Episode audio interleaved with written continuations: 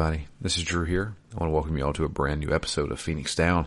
This is Phoenix Down intermission. I don't know what number because I don't keep up with that stuff, but we are doing an intermission mainly because, well, we're playing folklore and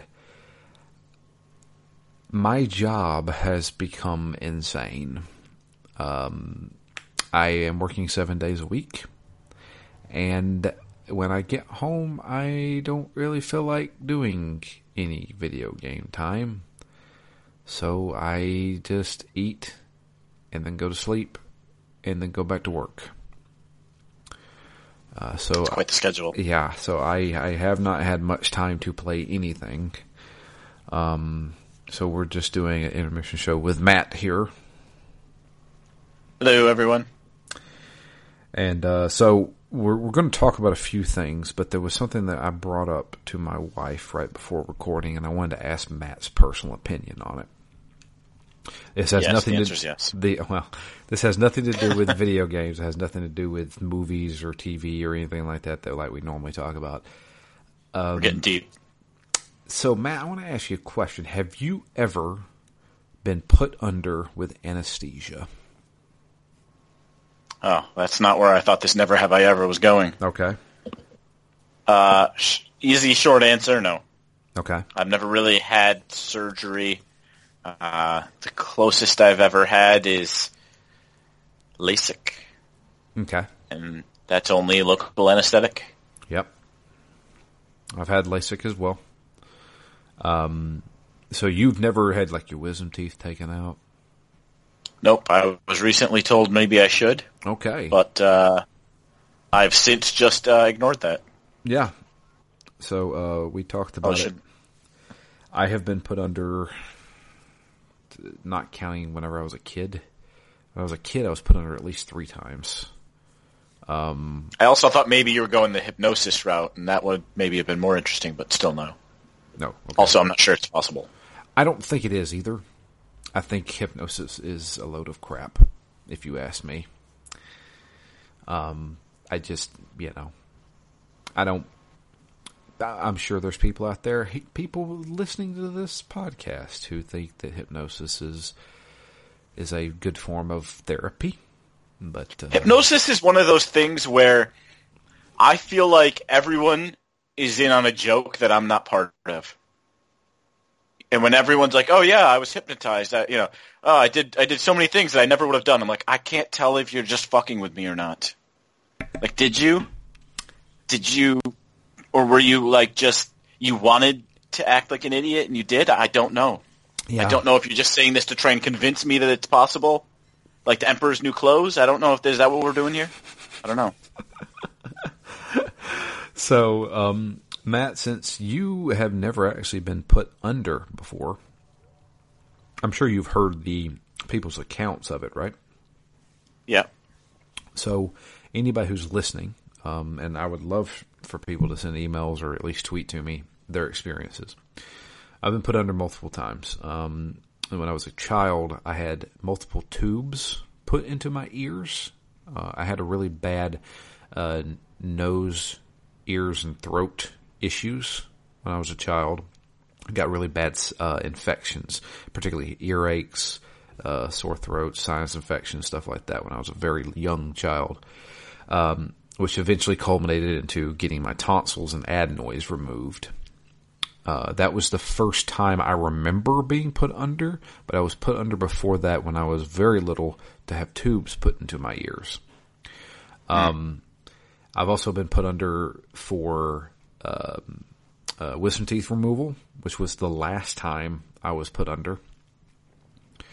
Um, but it, for me, as I always remember, is it's almost instantaneous. So, uh, like no counting ten sheep or anything like that. Well, I mean, y- y- sure. So when I had my wisdom teeth, which was the last time I was twenty, or I was either nineteen or twenty, when I had my wisdom teeth removed. And I remember that they put the IV in me and started administering the anesthesia, and they said count down from 10. I said 10 and then passed out. and it wasn't I passed out. It was I blinked, and I was And it awake, was done? and it was done. It was the same way whenever I had my tonsils taken out. Um, but I was much younger then. Obviously, I think I was only about six. And more recently, my wife has had two procedures. She had a wisdom teeth taken out recently, and Ah, uh, probably, mm, gosh, when did we do that? It was November, I think. I'm following clearly the best policy and just ignore it because I hear the later in life you do it, the more painful it is. So I'm just I'm just not going to do it. It can be the recovery time might be a little bit longer, but Laura, she was back. She was she was pretty much back to tip top shape in five days. Um, you know, it's just a lot of soup, ice cream, that kind of thing. Um, but the reason why I bring this up is because of this how strange this feeling actually is. I have never been rendered unconscious before. You know what I mean? I've never been hit over the head or been choked out or something like that. So I. Never fainted, or does that No. you counting that as something different? I mean, I guess you could count that. I've never fainted before. I fainted once. Did it seem instantaneous? Yes. So there was no passage of time. Nope. So It's very My- confusing. yeah, my question is, what happens to the human being when they're put under? Why is there a different feeling between that and just falling asleep? Like, you know, when you go to sleep at night and you wake up in the morning, you still feel like you've been laying down for six to seven hours. You still feel like Yeah, time has yeah. passed. I wonder if that's like because there's enough indicators to you that time has passed, right? Like the lighting in your room is going to be different. Um, like yeah, your your your body has actually refreshed itself, so you feel different. Like that, one of the strangest things that ever happened to me, somewhat along these lines, is one time when I was young. I I don't remember the circumstances, but I had fallen asleep and I woke up and someone said, it's seven o'clock. And I just could not tell based on like how I felt in my surroundings. I'm like, is it 7 a.m. or 7 p.m.? How long have I been asleep?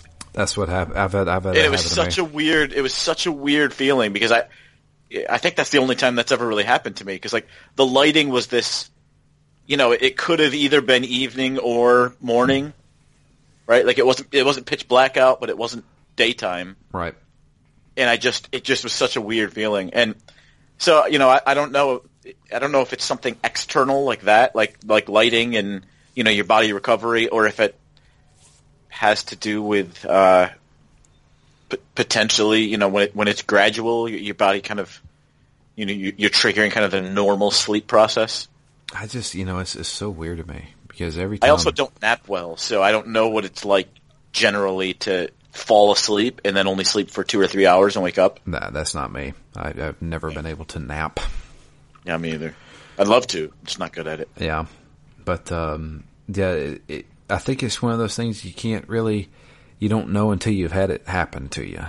Because I mean, Laura will tell the same thing. My wife, she was like, "Yeah, it's like no time has passed, but it's been two hours."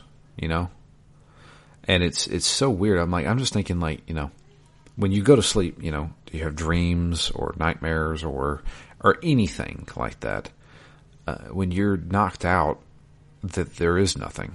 It is instantaneous. It's like you almost time traveled. Yeah, yeah. For me, the, like the one time I fainted, it was, you know, maybe a little different because it, it kind of was, you know, it couldn't have been more than thirty seconds or even ten seconds. So it really wasn't a lot of time that had passed. What happened when you fainted? Uh, I had the brilliant idea of working out, and I did a whole lot of push-ups and jumped into a really hot shower. And you passed out in the shower? Yep. And then all of a sudden I was like in the bottom of the shower. I'm like, what the fuck happened? Why am I, why am I, why am I sitting in the shower? And Why is there water? I'm like, oh wow, I just should not have maybe uh, done so many push-ups and jumped in the shower. no kidding. but yeah, um, that was just something I wanted to bring up. I don't know, like a uh, anybody out there who's listening, if you can shed some light on this, I'd just like to know where do you go because it's almost like you're dead. Yeah, almost like uh, teleportation, right? I mean, it's what it feels like. Or sleep. It's continuity of consciousness. Yeah. Right. So every time you sleep, technically, you know, you you aren't really conscious of your surroundings. So who's to say you are the same person? It's some weird stuff. It's just like you know, uh, when when that day comes, when you die, what's it gonna be like? I mean, is it is, is it dreamless sleep? Is it a, it, yeah instant instant forever? Is somebody waiting on me on the other side there, or the pearly gates awaiting me, or you know, go leave from me? I've never knew thee. going going to the fiery pit. I hope not. But uh, yeah, I don't know. That's it was just an interesting conversation I had before we got on this podcast, and I was like, I need to ask Matt this because he's the scientist. Unfortunately, yeah, you just know about mitochondria instead of what happens when you get knocked out. yeah, yeah, yeah. It is interesting, though. Yeah. Um. But yeah. Anyway, that that that was that was detour aside. that was my detour. So what, what I wanted to do was was actually actually in fact we got an email and we got an email specifically for an intermission show. Oh, Interesting. Uh, it comes from Dustin. Dustin asked me if we were going to finish folklore, and um, and uh, he, I told him no, and then he said, "Well, we're doing an intermission," so he sent an intermission show or intermission uh, email. So I figured, let me just read this off, maybe to give some topics before we get into our major topic. Emails at the beginning. Everything is topsy turvy today. I didn't know it.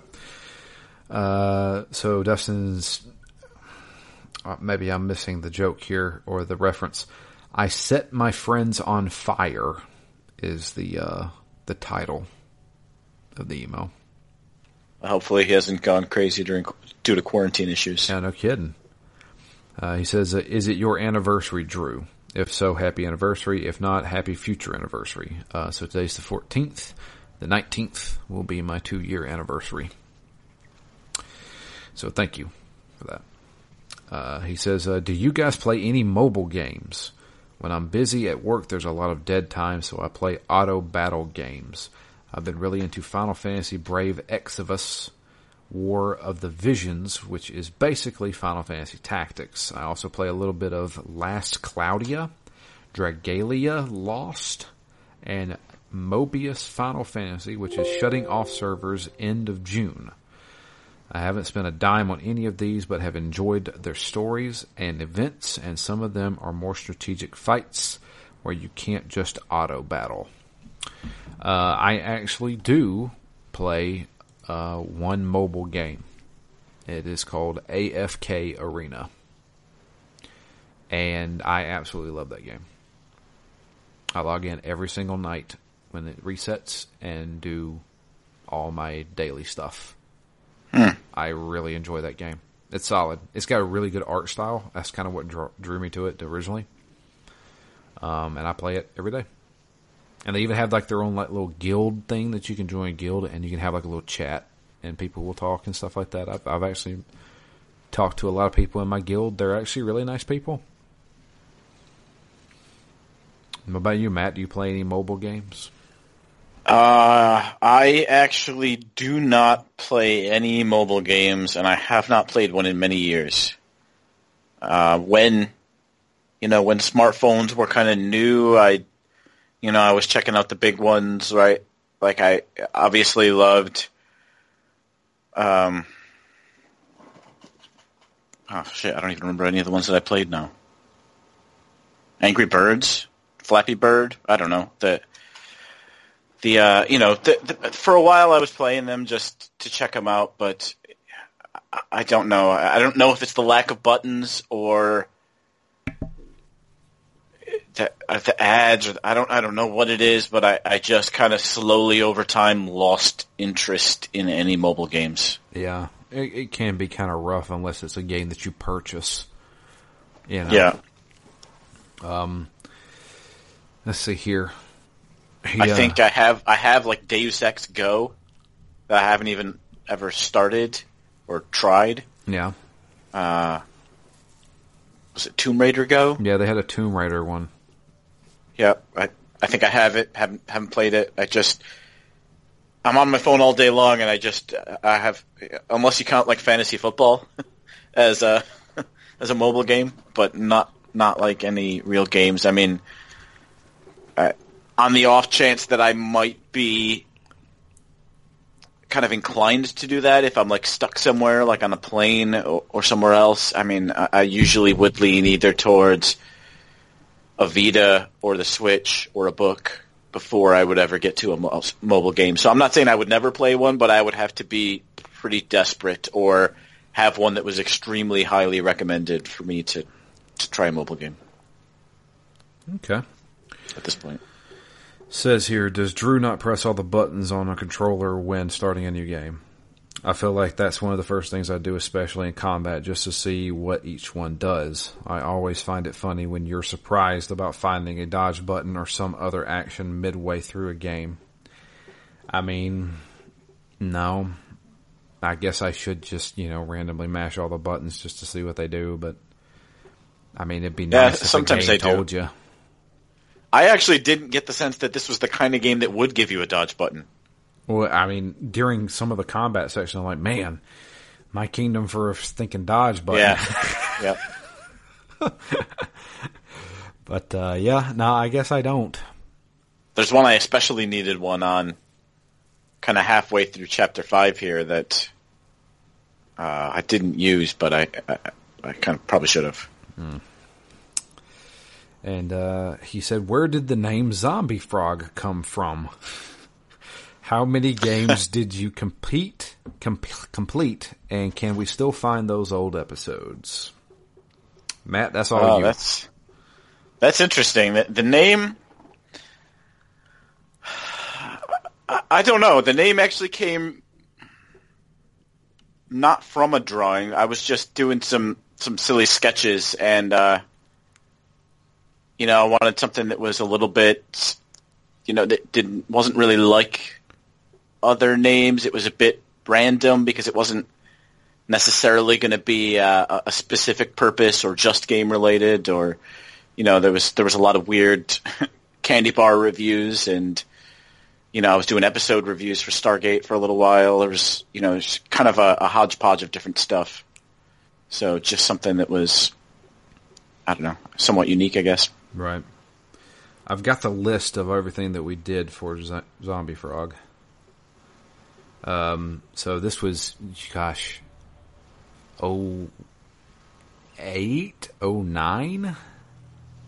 yeah that sounds about right Um, the first game was Beyond Good and Evil. The second game was Psychonauts. The third game was Braid. Fourth game was Black. Fifth Uh, game. that's- if you just said how long ago did you do that for your game club podcast I would have guessed four or five years ago Black. Try probably Yeah. oh nine, dude. It's been probably Yeah. about. Uh, it's been close to eleven years at this point. that's crazy Um, Crimson Skies, uh, Persona Three, Condemned Criminal Origins, Jade Empire, Trapped. that's one of the ones that killed me oh, Jade Empire. Yeah, because it was when I was in Chicago and everything was like nothing worked well. So I, I had uh, I had the Xbox and it just kept like overheating. And it, yeah, it was just it was just a pain trying to play get through that game.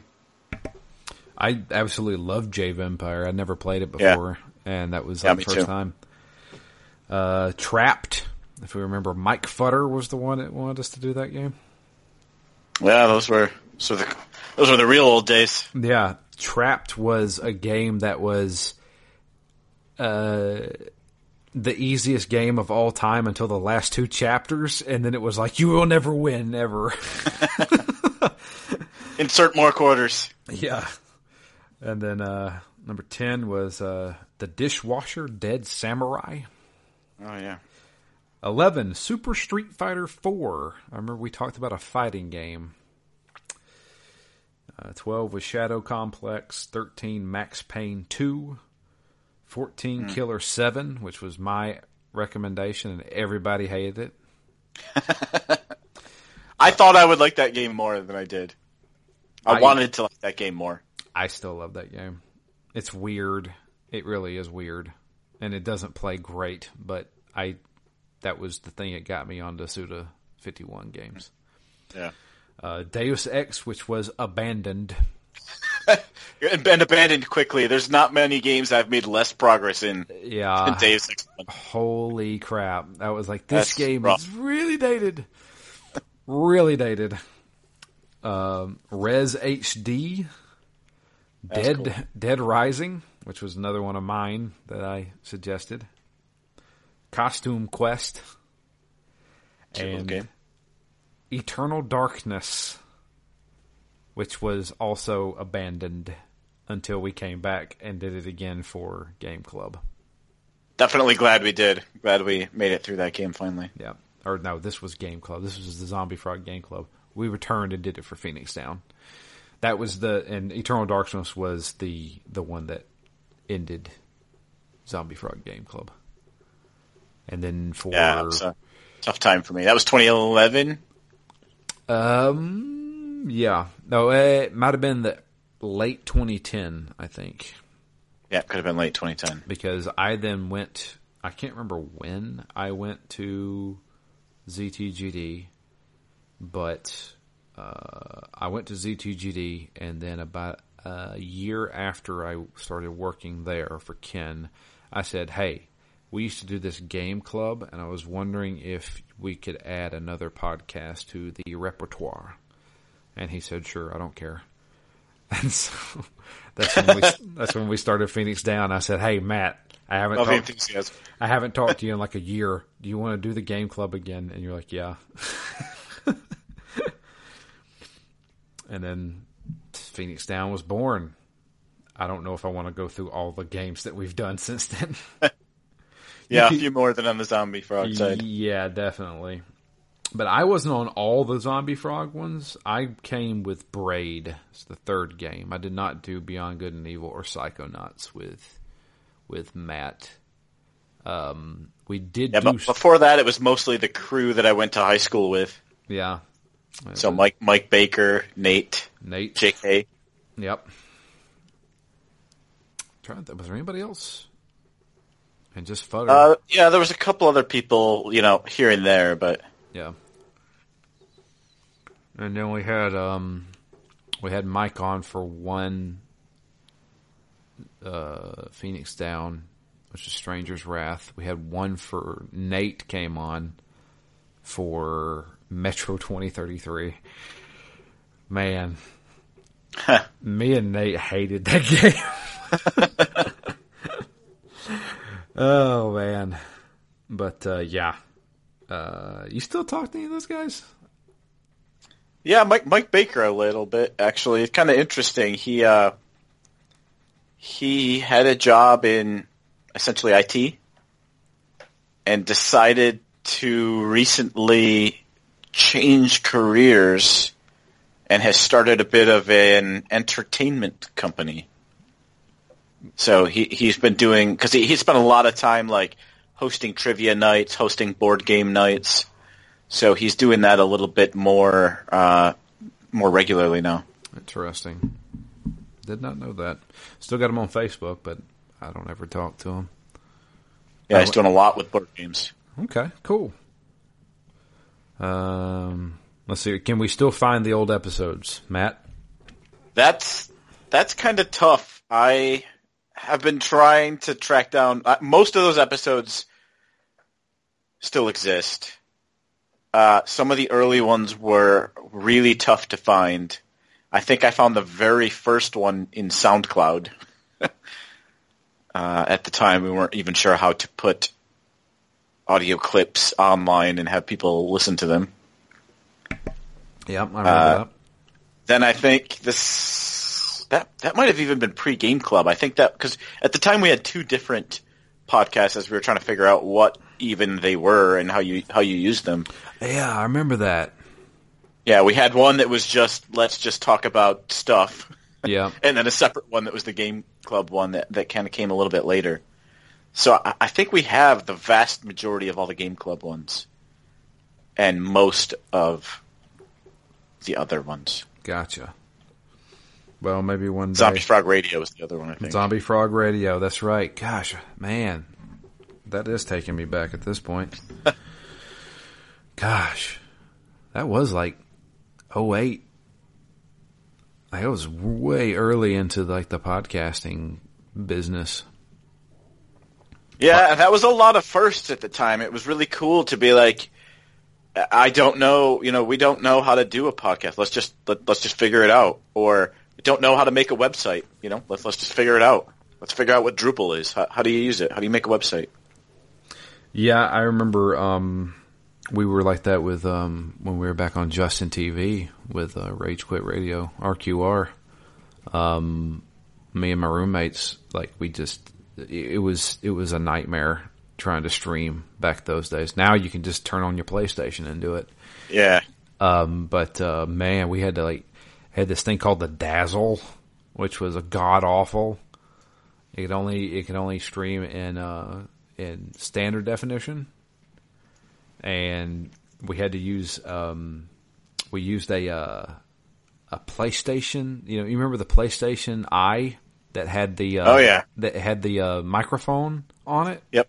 That Yep. was our microphone. We set it in the middle of the room and just kind of yelled into it for for the audio because we couldn't get audio from the game and audio from us to work at the same time. So we just had to have a microphone plugged in. and I remember I was actually guest host on a podcast called Just Talking um, years ago. Uh, a guy named Chris. He goes by I am Spartacus on Twitter. I think he still goes by that. It's been a long time since I talked to him.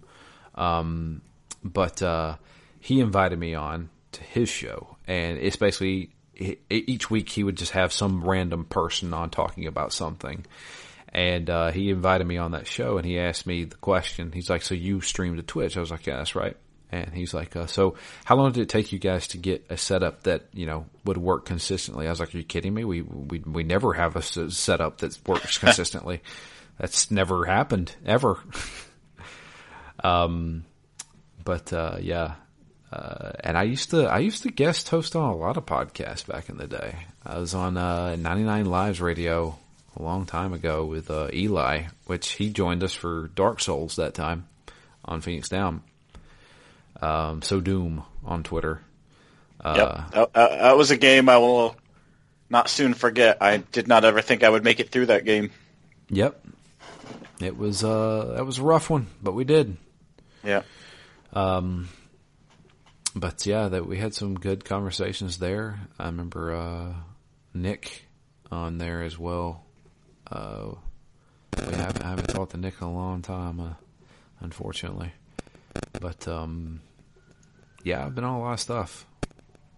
That's that's yeesh. And then way before that was uh C plus gamers.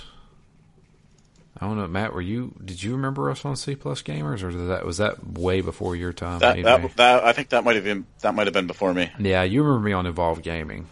Yep. Yeah, Evolve Gaming. We did 100 episodes there. Uh, it was me and Zach and Corey and Jay. Uh, we did uh, we did a lot there, uh, and we we th- that's kind of how we branched out because we were a no name site, but we knew people who podcasted and were kind of popular and just kind of became friends with them and they promoted us we promoted them kind of thing and I Ken then said please come work for me and so I went to go work for ZTEGD Yeah, that's like uh, the the other big thing for me back in those days was trying to figure out if I could ever like write reviews and if anyone would ever send me a video game code to write them a review for. So that was uh, You one, got a one few of of the them. highlights. Of, One of the highlights in my life. Yeah, Yeah, you got a few of them. beautiful. My first physical game went to Fudder. Actually, Yeah, what was that one? uh, it was a Wii game. Did you do 3D Dot Game Heroes? Yep. Yeah, I remember that was a big one that we got. Um, Yep. That was a big one. Yeah, I, I, I knew the PR guy for that, and uh, I think I sent you an email saying, "Hey, check out this guy. He's really cool. He probably gets you a code for it."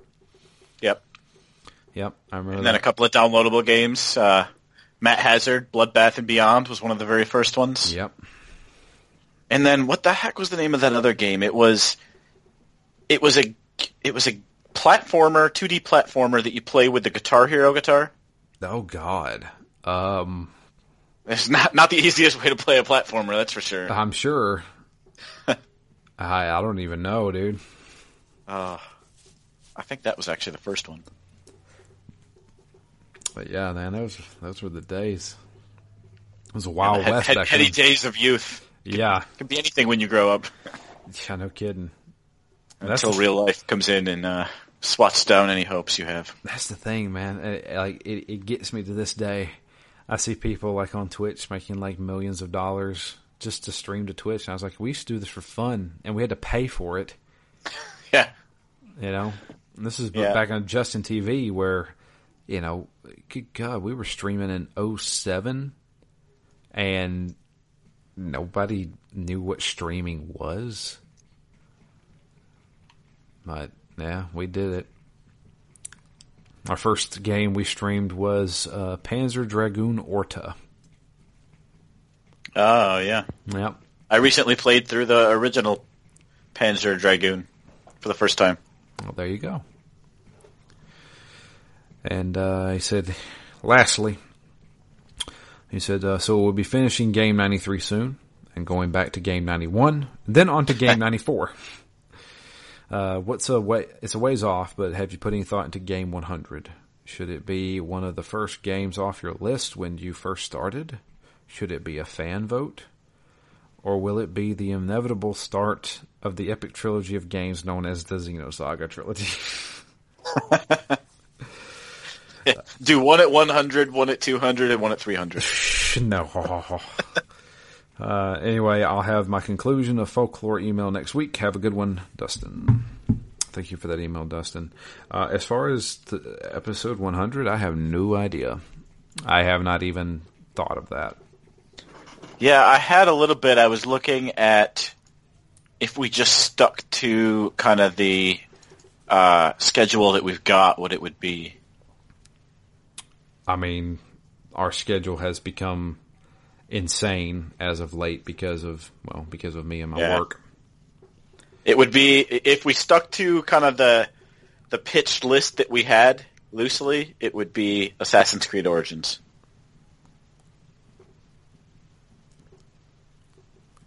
I don't know if I like that.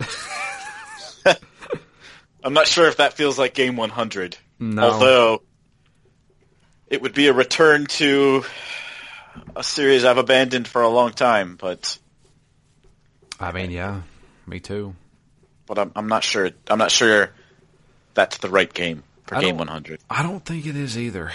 I don't, I don't, I don't know what it is. I mean, it should have been folklore because that's the game that's been on our list forever. Well, let's go back to that list because I've got it sitting here. Yeah, me too. I was just looking at it since we were looking at the zombie frog stuff. And we've got. I'm going to write down everything you wrote down. Herzog Zwei? uh, Herzog Zwei. Is Uh, Herzog Zwei? it's supposed to be right the first RTS. Okay. Really? I don't know if that's a, a true claim, but you know, maybe a first console RTS. This this will be fun here. So, uh, the what you wrote for these? When do I can't even remember when we wrote these. so, uh, Drakan PlayStation Two. It has dragons. Yeah. Well, what more reason do you need? There you go. Uh, Indigo Prophecy. Already played, but there's an upcoming uh, uh, Quantic Dream game. I wonder what game that was. Heavy Rain. No, it must have been Beyond. Beyond Two Souls. Yeah. Yeah. Uh, Disaster Report. survival horror with no enemies. Kill Switch early cover system. God Hand craziness. Still wouldn't mind playing that. Tales of Mini. Never played a Tales game. Yep, Legend- still haven't. Yeah, I, I haven't either. Uh, Legend of Dragoon. Sort of a classic up on PSN now. Yep. Battle Engine Aquila. Crazy and not well known. Oh, look at this. Vampire the Masquerade Bloodlines. Bloodlines 2 is soon upon us. That's true. First source game and a vampire RPG. Arx Fatalis. Fatilius. Uh, know nothing about it. Oblivion esque. This is how old this list is. This list was made before Skyrim. when Oblivion was relevant. Oh man, Call of Cthulhu, Dark Corners, scary, some sort of cult following. Odin Sphere, beautiful T- 2D art, Grim Grimoire. Both of those are great games. thing, beautiful and interesting 2D RTS. Uh, Brutal Legend, Schafer. Don't know how it's aged over the gin. Those two were some of the reasons like that I absolutely adored the PS2. It had just so many games that it has such a variety, such a wide variety of games. PS2 always had the the crazy library of games. Yeah. Let's see here, uh, Maximo, Yep. Still like to play that. GNG update, GNG. Ghouls and Ghosts, Ghosts and Goblins. Oh, gold. Yeah, okay. Sorry. I was thinking Green Man Gaming or for some reason or something like that. Or Good Old Games. Sorry. Good old games. Yeah. Yeah. Uh, Bard's Tale. A funny RPG. Never played it. Yeah. I Alone- started it. Alone in the Dark. PS1, PC. now on PSN. OG. Never played it. We probably should have played that one than the one we actually played. Yeah, it couldn't really have been worse. yeah. Uh, Tomba. PlayStation 1. Never played. Up on PSN. I did. I ended up reviewing it. Yep. Uh, oh, here's a here's a fun one. You you actually marked this out. You digitally marked this out. Omikron, the Nomad Soul, Yeah. first Quantic Dream game. Not a clue what it's like. Apparently, it's got David Bowie in it. Yeah, I would love to try it, but I, I have a feeling it would be one of those games we got an hour into and we're like, yeah, let's talk about how ridiculous it is, but th- we can't really get any farther into it. Yeah. Uh, Chrono Trigger, mini, classic, unfinished. Uh, the Last Remnant, PC, Xbox 360, never played. Vagrant Story, extremely well regarded. Yep. Parasite Eve 2, one was good. Where does the story go? Well, I got that book. I was so into it at that time. I got the book. I haven't actually read it yet. Dang. And here was my picks. Castlevania Lament of Innocence. Castlevania Curse of Darkness. Both games I have never played. I like killing Dracula. uh, Kingdom Hearts 2. Never played it, but own it. I've actually played it now. I've I had to review it for uh, the website. Kingdom Hearts 1 is one of those games that I feel bad having abandoned. How far did you make it in? All I remember at this point is I was stuck somewhere at the Queen of Hearts. A couple hours in, I think. Okay. All right. Uh, see here. Beyond Good and Evil. Got it on Xbox Live Arcade and have yet to play it. I actually remedied that and played through Beyond Good and Evil. Uh, Risen. Played and reviewed two. Want to play the first. Uh, Divinity 2 Dragon Knight Saga. Reviewed it but never got as far as I wanted. Demon's Souls. Never finished it. Yep. Psychonauts. We actually remedied this. We I, I need to take this off the list. Apparently, uh, me and John Whitehouse played through Psychonauts whenever Matt was doing his NaNoWriMo. Uh, got it on PC for really cheap. Never played it. Uh, see, Prince of Persia 2008. I absolutely love the game. Uh, Urban Chaos Riot Response. Rocksteady's first game. It's awesome. And I still stand by that thought. Urban Chaos Riot Response is a awesome game. Like like uh, they they were before Batman. Rocksteady was still hitting it. Let's see here. Yeah, I picked up a lot of random games on your recommendation, and that's one of them. There you go. Which one did you I get? have- The, the Xbox version or PlayStation version? Uh, probably the PS2 version. I'd have to find it now. and it's got an awesome theme song. The title, the title theme song, I'm going to probably put on this podcast is awesome. It's like a southern rock, like just a really gritty song, and it just it gets you in the mood for like hitting people with tasers. it's uh, it's a ridiculous game. Let's see here. Dark Messiah of Might and Magic. Uh, own it, never played it. ZHP, Unlosing Ranger versus Dark Death Evil Man for the crazy title and premise. Ah, here we go. Majin and the Forsaken Kingdom. Played about one fourth of it. I actually played, Ah. I actually finished that game. Uh, this was well after I made this list. Eternal Sonata, a beautiful game. Yep. Super Mario Sunshine. Honestly, my favorite Mario. Still holds true to this day. I adore Mario Sunshine.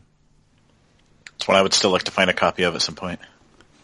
Uh, Okage Shadow King. Early PS2 game that I always wanted to play. I just remember seeing it at Walmart whenever I would walk by the PlayStation 2 games and say, that looks interesting. But never played it.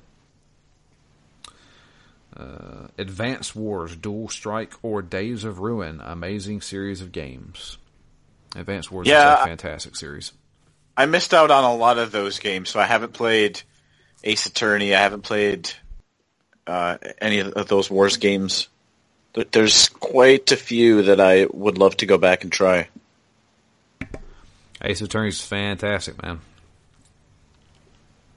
Even Professor Layton, I got through like half of the first game. I like that quite a bit. But Those are great too. They're really Yeah. good. And then they made a crossover game.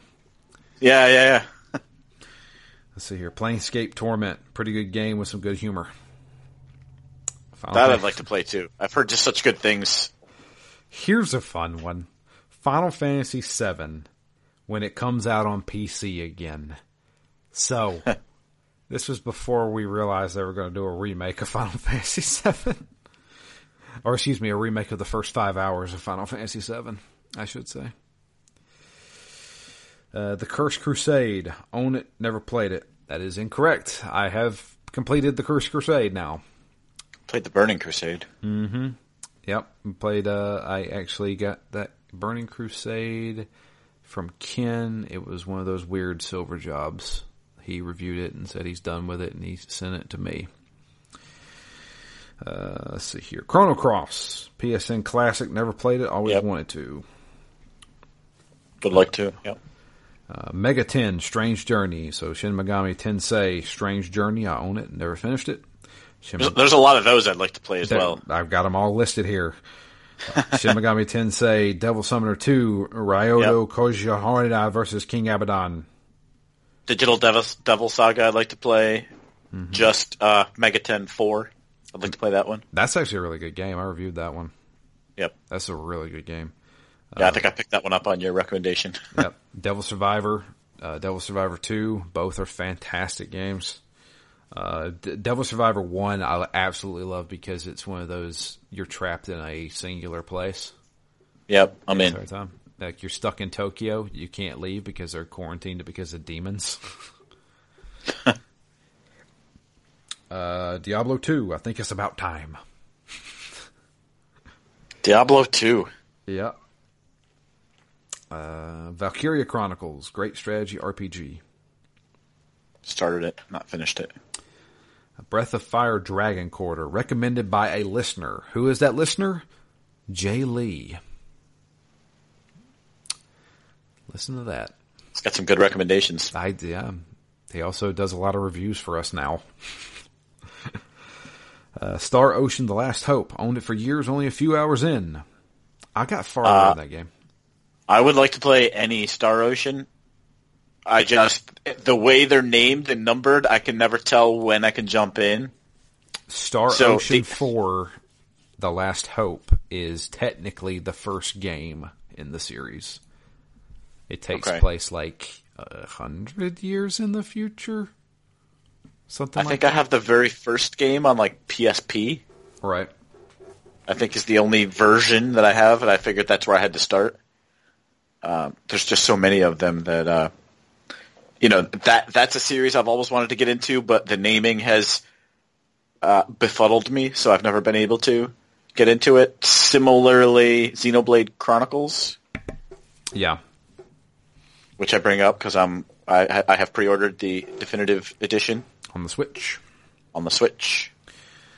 Let's see. So I that that that confusion is done. I know where to start now. Finally, with that series. yeah. And that'll be in about two weeks. I wish they would bring Xenoblade Chronicles 2, or excuse me, Xenoblade Chronicles X to the Switch because I have it on Yeah. the Wii U and I never finished it. They must at this point, right? If they've remastered one, they've got two on there. Well, 2 is a Switch game, period. That's the direct Yeah. sequel to the first game. But Xenoblade, So how how would they not bring X? I would hope that they would bring X. X was really cool. Like, I, I, I thought that was just a really, really cool game that I had never seen before. Um, but man, is it huge. It is Yeah. s- massive game. See here. Uh, huh. Overlord or Overlord 2. I played the first one. Those are fun, fun little dumb games. Yeah, absolutely. Uh, and then folklore. Interesting aesthetic. Does it hold up? Well, Does it? I that's Tune that- in next week. That's a good question. Uh, Shining series, multiple platforms. There's a ton of them. Maybe EXA. Uh, the Shining series. I don't know. Shining Force, Shining whatever. There's tons of them. I think there's one called Shining Blade. Uh, Suikoden series. yes. I hear they're good. I, I also just really like PS1 RPGs, so any one of those I, I'm 100% in for. Kingdom Hearts 1.5 HD remix. Added it for you, Matt. That's what it says. Nocturne. Interesting 1920s paranormal game. Oh, not Megaten Nocturne. No, no, this is this is a game that I always so I, I think I've said it before, but I'll bring it up again. Um, essentially, you remember maybe this was just me. I'd walk into Best Buy when I was when I was younger, and I would walk by all the computers, and usually all the computers would be showing Myst, and that was Yeah. like, look at this, it looks freaking real, right? Yep. I remember the Best Buy that we had in Athens, Georgia, uh, started showing multiple demos for games on their high end computers. And one of them was Nocturne. And I remember it because I said, this looks freaking cool. Because it was like a 1920s, 1930s, like noir looking game. It was a third person game, almost a la Resident Evil, but you played as like an FBI agent and he was investigating supernatural things like werewolves and stuff like that. Hmm. And I remember the lighting in that game was amazing for the time.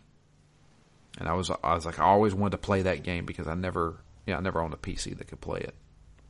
I'm sure I do now, but I, I, It is not on Steam. I was about to say how am I going to find a copy of that game? Yeah. Uh, and then Tales of Vesperia. And it says, I have borrowed it long enough. Well, unfortunately, I think I've, I've given it back to Alan at this time, at this point. I'm sure I have at least one copy of that. I have, I think I got it like for $5 downloading it off of Xbox Live. So I'm pretty sure I own that game. I know I own Tales of Xillia on PlayStation 3. I own Tales of Zestiria There's so many of these games, and they have weird names. And then Justin Testa has multiple games on here. 99 Nights, Red Dead Redemption. Well, we already did that one. Fatal Frame 2, Burnout 3, Burnout Revenge, Conker Live and Reloaded, Baldur's Gate, Dark I like Alliance, to play. And Dark Alliance 2. And then Mackey, if you remember Josh Mackey, uh, who was on our Heavy Rain episode, he, Yep. wrote, he wrote down Resistance Fall of Man and No More Heroes. And that's it. That was our original list from when we started Phoenix Down. The name of these levels in Nocturne sounds awesome. What are they called? Act 1, Dark Reign of the Vampire King. Act 2, Tomb of the Underground God. Act 3, Windy City Massacre. Act 4, The House on the Edge of Hell. That's it. Okay. Nocturne, I, I remember two things from it. I remember watching that demo, and I remember looking at the game case. You remember whenever PC games came in like a really large box? Yep. The box looked creepy. Yep, I'm looking at it. It does look creepy. It looked like uh, is it, it? I'm trying to don't don't tell me. It's like a picture, outside picture of like a cabin, but it's almost um, like a negative. Yep. It, yeah, it almost looks like a negative. It, it seems like maybe it's a nighttime picture through the snow, so you've got like whatever f- light is being used is illuminating the ground right in front of you. So it's it's high contrast where there's like white ground and a white tree, and then just a faint outline of, of, of a cabin or some kind of haunted house in the background, and there's you know it's like scuffed up, like maybe there's some snow falling. Yep, that's it. Yeah, it looks pretty cool. I don't think I've ever seen it or heard of it before. That is etched into my memory forever. Nocturne. I just really like those names. Nocturne is an action adventure survival horror video game set in the late 1920s and early 1930s, the Prohibition and Great Depression era. Released in 1999. It is part of the BloodRayne series? Yep, I, I saw something cool. There's a an artifact that, you- that's in the game that later appears in BloodRayne. Yep. Interesting. And its developer was Terminal Reality. So there you go. Who made BloodRayne, Nocturne, and The Walking Dead Survival Instincts. So, sorry. anyway. Uh, so, after we go through that little memory lane thing there, Matt, I want to talk to you about Uh oh. your newest gaming sessions, which consist of pen, paper, possibly virtual pen and paper. You've been playing some Dungeons and Dragons, I hear. I have essentially for the first time. Uh, there's been a couple of forays, uh, a couple of readings, a couple of planning sessions, but never really a D&D session until recently. Okay. So you are a player character, correct? I certainly am, and I don't know how anybody could be more because it, sound, it seems really, really hard to be a DM. It most certainly can be. But uh, so tell me about your character. Yeah, so what we're doing at the moment is essentially a kind of a short form, only a couple, two, three, four sessions uh, is the intention because there's a number of us who have not really ever done D&D before. So we we kind of made the decision not to put too much emphasis on characters and backstories for this session uh, until we can kind of decide if we're going to commit to uh, a longer campaign, a longer adventure.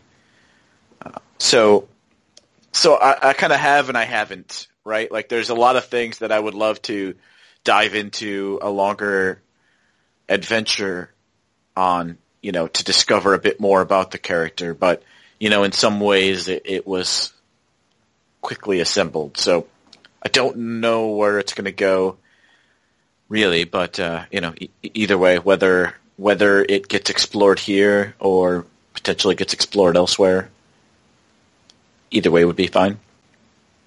So, I I, I wanted to stick fairly simply to things that I generally like. I generally like when I when I first played World of Warcraft, I would start with you know hunters, rangers, bows as a weapon, you know some magic, some mages. So I kind of stuck within those boundaries for this first character. Okay. Uh, and I have a wood elf sorcerer. So, what made you go with a wood elf sorcerer?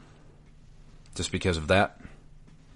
Yeah, mostly because of that. And, you know, as I started thinking about this, and again, I wasn't necessarily going completely from scratch. I was like, well, let's get something that don't really need a strong backstory on, but yeah, why not? Let's let's put a little bit in there. So I, I mostly just went with kind of a disaffected elf to start with, basing it loosely on the Scoia'tael. Okay. So, you know, a little bit of an elf, maligned by the humans. Uh, this elf is a sorcerer, so within the confines of D and D, there's not a lot of options on origins of that power. Uh, at least, you know, at least on a first pass, if you're going real simple, there's essentially like two options, right? One of them is that that power comes from your draconic bloodline, Okay. or that it's kind of this natural elemental power that you have. And right, it's not a learned thing. It's just kind of an innate thing that just happens to you, whether due to some outside forces. So uh, it, it's kind of it's essentially storm energy. So uh, I- essentially have this elf who lives in with a group of elves, not terribly enthused with the humans who are sort of against them, uh, and families deceased. So his link to his abilities is a bit mysterious Okay. right? Like he comes from a family who has had this kind of storm control power, uh, which they've been given the name Lightweaver, which is also mostly a reference to Horizon Zero Dawn, Lightweaver armor. Mm-hmm. But I figured also if it's a storm elemental type of power, that Lightweaver would make a lot of sense. Uh, so you know, so part of it is trying to fit into the world, trying to understand this power, trying to figure out where it comes from, what it means, uh, why th- his parents were killed. Uh, they were off fighting for this king, and he doesn't really know why, but certainly doesn't put the humans in any better standing in his mind. Okay.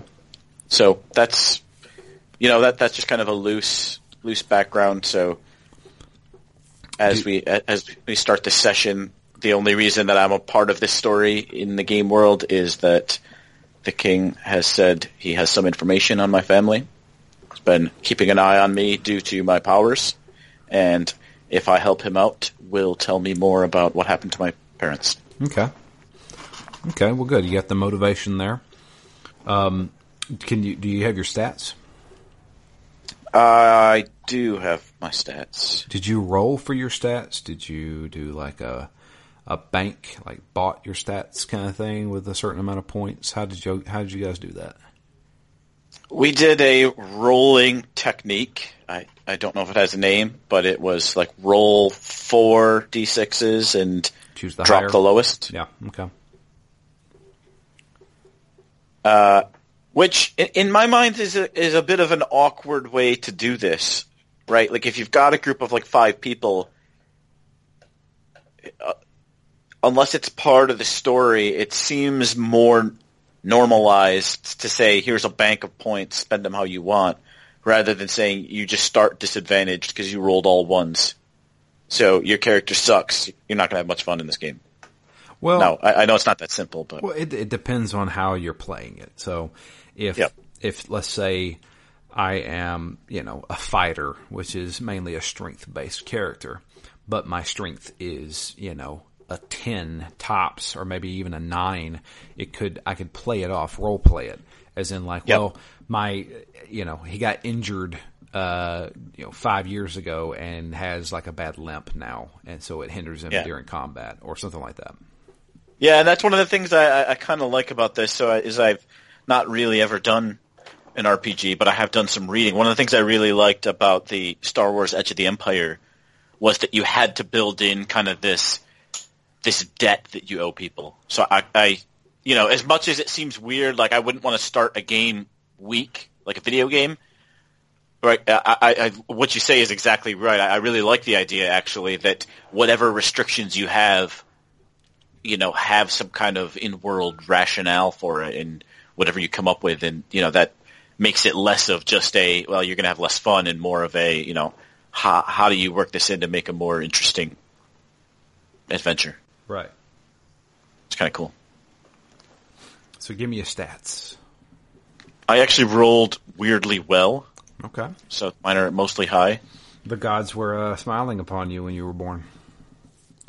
Yeah, they uh, they didn't when I got into my first combat, but as we started, they were. So it's what strength of twelve, dexterity of sixteen, constitution of sixteen, intelligence of ten. Since uh, I, I I had assumed anything magic based, you would want a high intelligence, but again, if I'm this is more innate rather than learned, I guess I don't need to be very smart. Wisdom of seventeen, charisma of seventeen. Damn. That's not bad, boss. Uh, yep.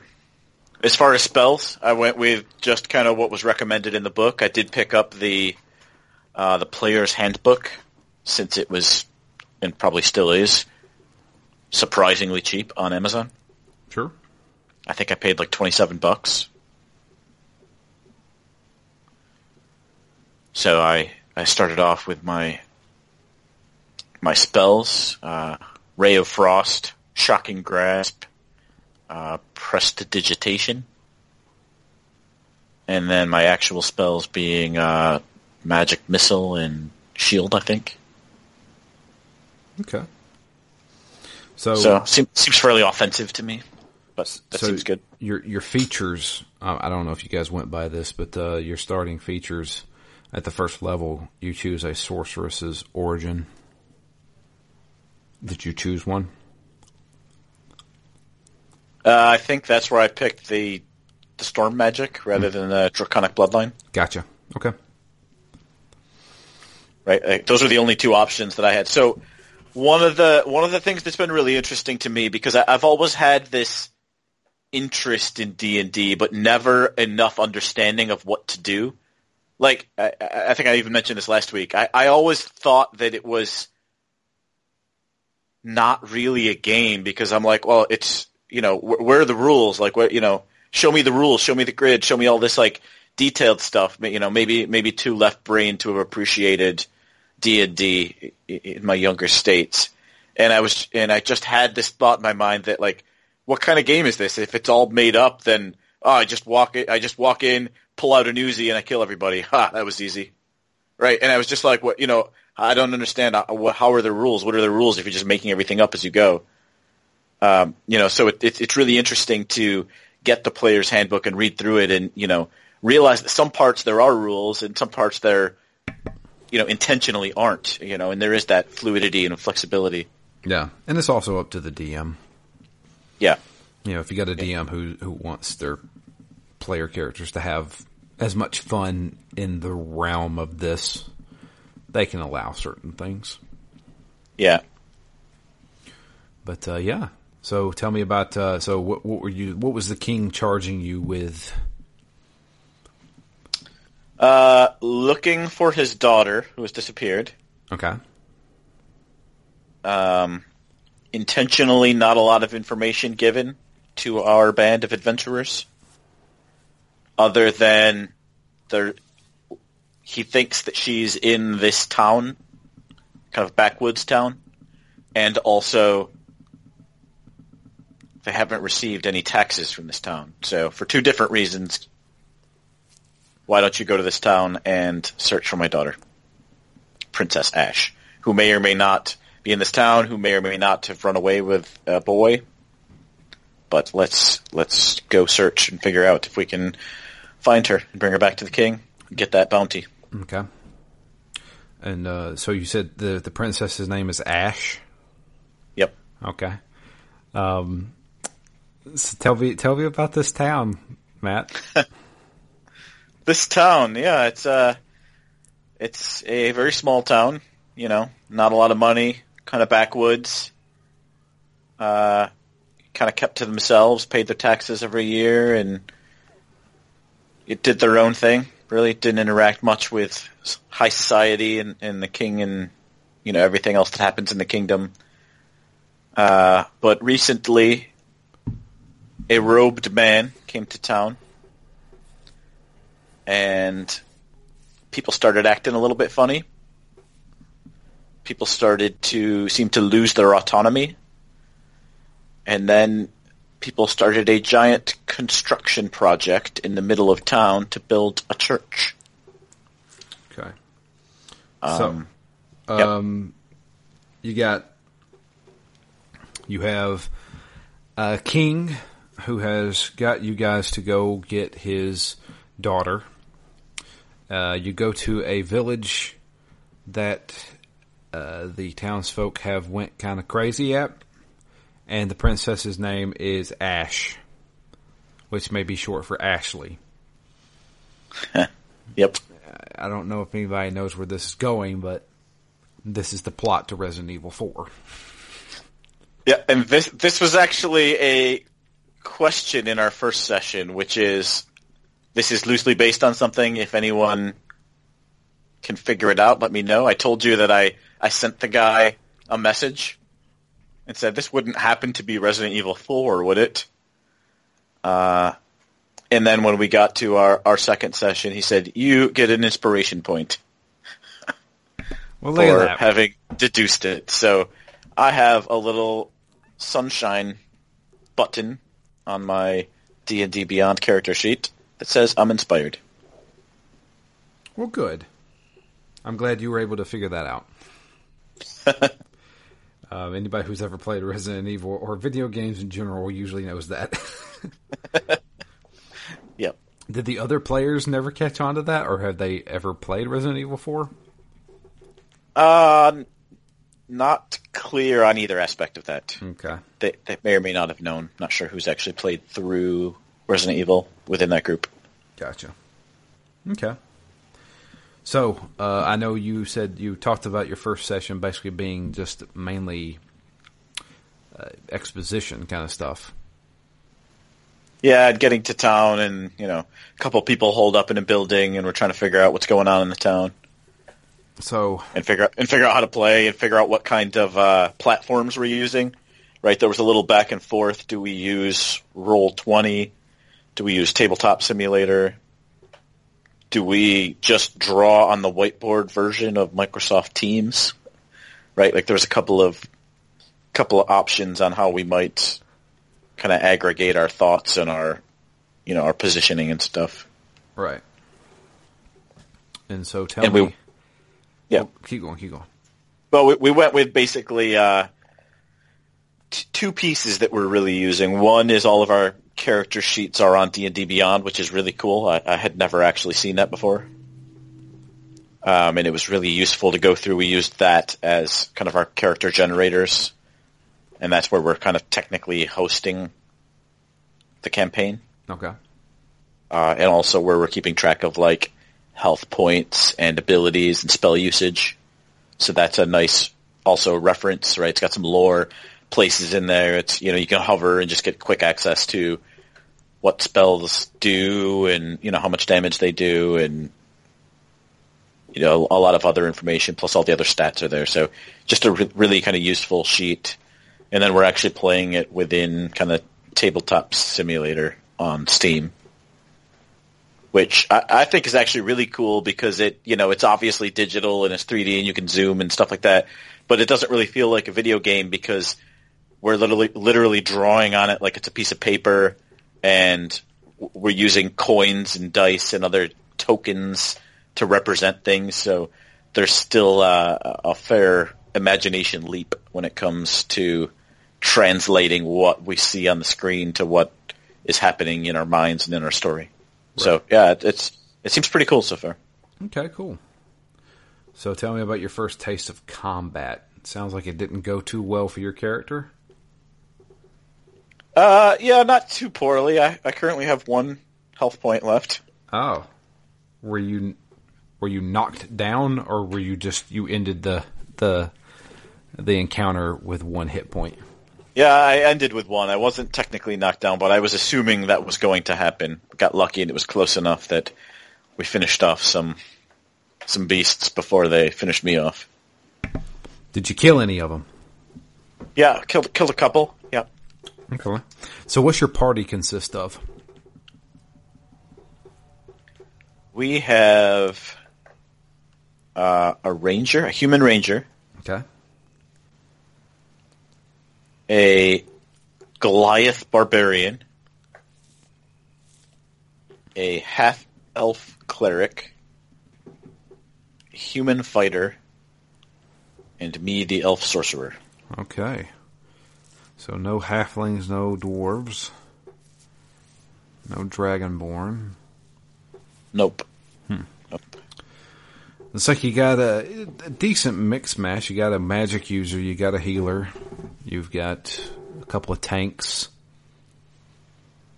and a ranged guy. Yeah, yeah. So it seems like uh, we should be able to maneuver around this world a bit. Okay. So who who's the who's the star? Who's the all star? Hmm. Hard to say. We have not done all that much for having t- two kind of long sessions. Um.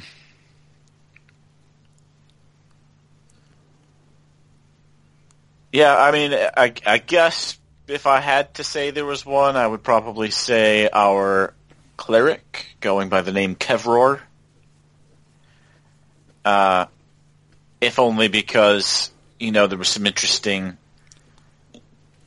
some interesting things that happened at the end of this session that may or may not have repercussions in the next session. And if if nothing else comes of it, even just the thought that it might ha- has been kind of interesting you know, as we're going Sunday to Sunday basically with these sessions. Um, and that was after we took out some of these, not Ganados, but, mm-hmm. but definitely related to them. Um, there was a, a white Ichor, Ichor, that was flammable. So we had our, our cleric decided to make a bunch of arrows that were tipped with this. So basically flammable arrows. Right. But then our DM had spent a whole lot of time asking how it was prepared, who got this white goo on them, uh, which certainly implies that that means something. It sounds and, like somebody's going to be blowing up. Yep, we don't know till next week who got that who actually means. Who got the white ichor on them? Uh, I think our barbarian did, and probably our cleric. Mm. Might want to keep that cleric alive. He's the only one that can lay hands on you. Yep. Just saying. And also, if you are, if you do ever end up fighting any undead, he is the instant win button. Cleric using holy powers can turn undead, essentially. Mm and turn undead is a godsend when you are surrounded by zombies. Is that a level one ability? I think turn undead is turn undead fifth edition cleric.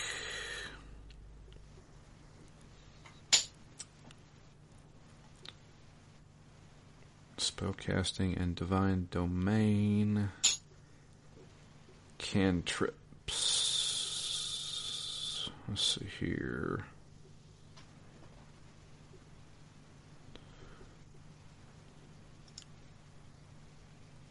Channel divinity, turn undead. Uh, no, it's a level two ability. So, turn undead, for those who don't know.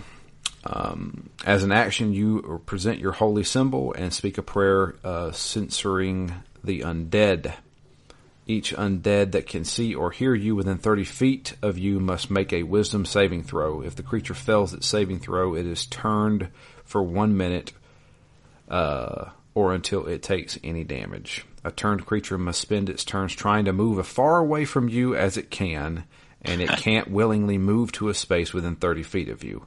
It also can't take reactions. For this action, it can only use the dash action to try and escape from a effect uh, that prevents it from moving. If there's nowhere to move, the creature can use the dodge action. So basically, if you have anything undead around you, it immediately turns around and tries to run away from you as fast as possible. It gives a lot of breathing room. Or you can set Yeah. up you can set up traps. Yeah, that does sound good. So there you go. Make a zombie run away from you and then have your archer shoot it in the head as it runs away. Anyway, so uh, I'm I'm excited to hear what happens next. I- so you're you're gravely wounded to the point of dying. Is anybody else in this almost dead? Uh, no, I was well protected. I was in this boarded up house as night was falling, and they started stalking us and coming at us. Uh, and I was well protected behind my window that we had reinforced the previous night in session one, so I felt safe. You know, I got a nice bow, and I was just gonna pick people off through the window for a while. I was happy to just uh, do my damage that way except they broke down a different window and started coming in that way. So I went over to help somebody else. Uh, but as a sorcerer, I should not probably be helping people from the front line. Should probably be a few steps behind uh, our Goliath. Uh, I was I was a bit too upfront, and I didn't know anything about the rules. Where like once you're engaged with a foe, if you run away, you get stabbed in the back, essentially, right? Yeah, an attack of opportunity, as they call it. Yeah, so I was basically stuck. I, I ran in to help and then couldn't run away. Yeah. Do you have any melee weapons on you? Uh, I have a staff. Okay. Not sure if that's a melee weapon or not. Staff or quarter staff, I'm assuming. No, more like a magical staff, I think, Okay. rather than like a, a Donatello style staff. That says it's a melee weapon. Just Yeah. a staff. Simple, versatile. Yeah, you can um you can whack them with it. Yep. I think I did use that a little bit. I was I used my shocking grasp when they got close to me as well, Okay. and also a magic missile. There you go. But uh, I should have been doing that from a few feet farther away. Yeah. Yeah. You you are essentially kind of a ranged character. So I would uh I would definitely uh use your tanks to your advantage.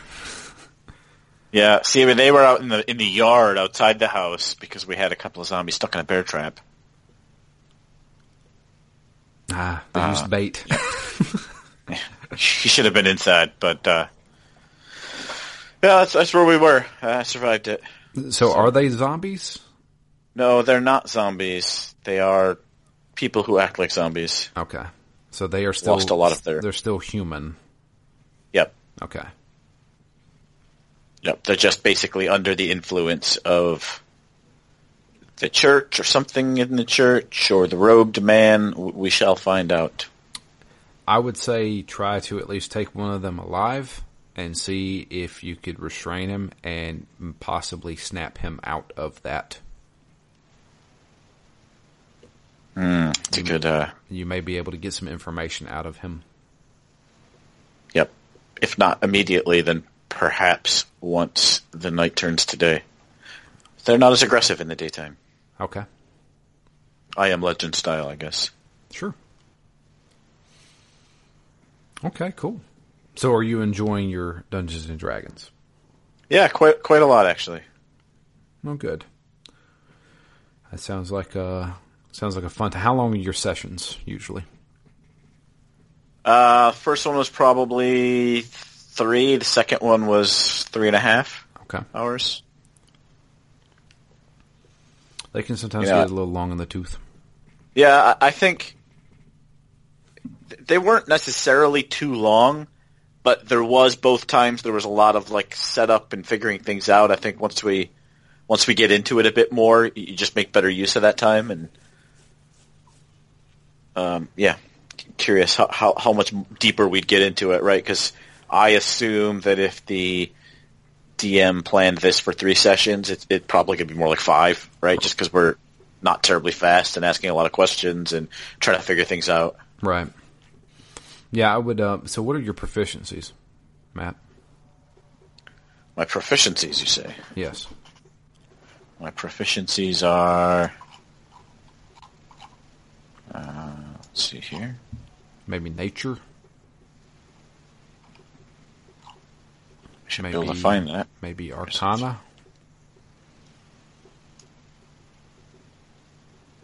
Medicine. How how do I tell? Um, you you get to choose. So I can't remember what the sorcerer is proficient in.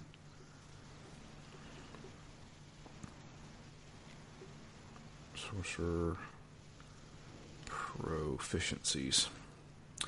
Uh, let's see here. Proficiencies. There we go. Deception and Arcana. Okay, and you probably got to choose one more.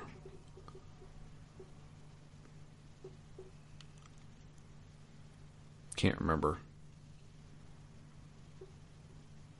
So here's what you can do. Using your proficiency in Arcana, you can do, if you capture one of these guys alive and have some downtime, you could do a proficiency, uh, not proficiency, but a Arcana check on this thing and see if something magical is making it act this way. Like the, some of the, the good things about role playing is checking your surroundings using what you're good at. So, you know, somebody who's good at nature can possibly find out if this is a natural thing happening, if it's some kind of virus or some kind of disease. Uh, Arcana could be some type of mind control, or there's Yeah. like a magical grasp on this person. Yeah, that makes sense. I think the only thing we've determined so far is that it's this white ichor is not contagious itself. It's not going to turn us into them. Okay. Maybe your next session, since people's got this ichor on them, somebody says, "Whoa, hey, hang on a second. Let me examine this ichor real quick." Yeah. Because it seems like people's just like, "Oh, I'm just going to put this explodey, and I'll, I'll just uh, I'll just put this on stuff." Somebody needs to sit back with some high intelligence and say, "Hey, let's examine this. I want to roll, you know, a nature throw on this." Just to see if I can figure out if this is natural or not. Yeah. Yeah, that makes sense. Yeah. But uh, yeah, don't be afraid to use those uh, proficiencies, or not. Not even even if you're not proficient in it, you know, just examining something. Hopefully, your DM has planned for that. Yeah, I assume so. Well, there you go. It's been a nice little hour and a half session of talking about all sorts of things, apparently. So, What about you? Wes? What's, your uh, D&D or RPG future look like? I don't know if I have one, Matt. Mm. I, I hate to say that, but I would love to play Dungeons and Dragons again, but I do not have the time, or Yeah. you know, I don't have the time. I don't have the. I, I would love to get back into D and D, but unfortunately, just don't have the time or the means. Because I mean, I, I love DMing, but that is tons of work. Yeah. Uh, maybe one of these days things will slow down a bit. I would hope so. they can't get much more intense work wise, can they?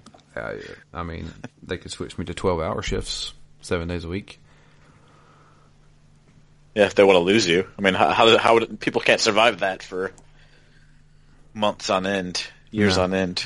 No, I, I think um, what's going to end up happening is so hopefully the June first is the the day that we drop a lot of this coverage, and um, hopefully stuff will start to get slowly back to normal. Unfortunately, I am losing a few officers during that time, so um, we'll see how it plays out.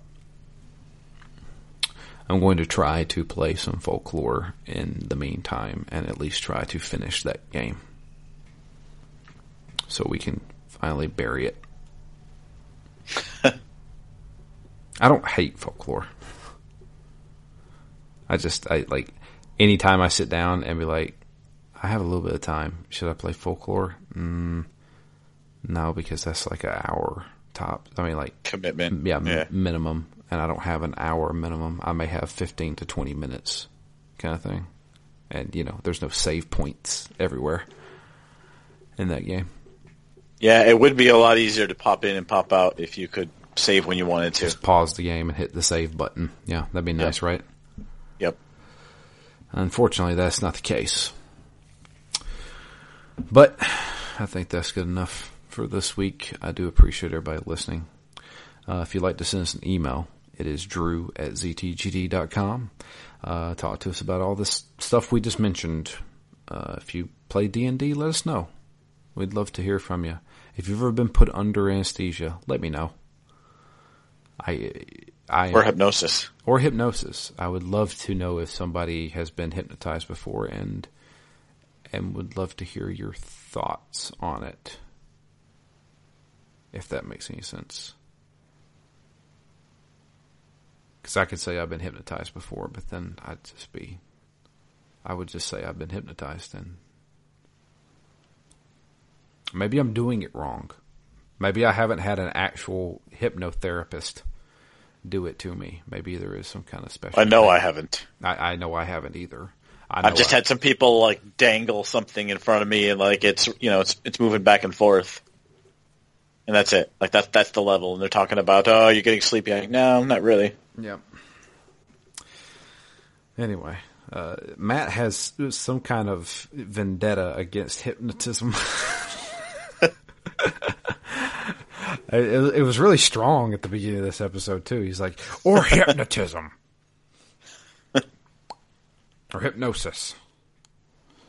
I think it's a crock of shit.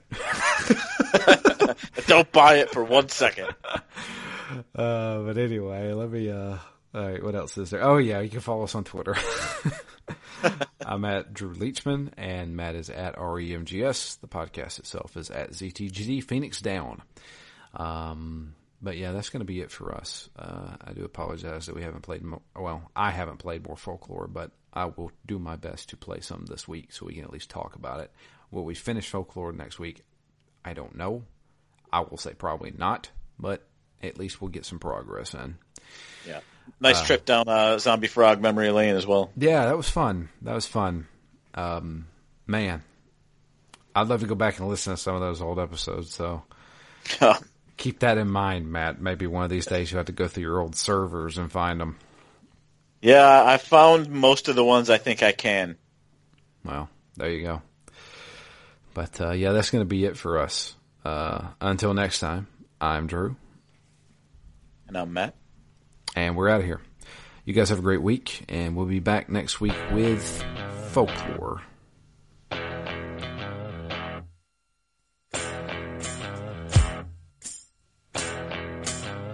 Just like a man, I am immune to the disease that's inside you.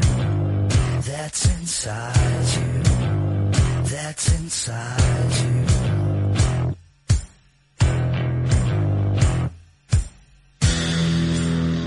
Now don't believe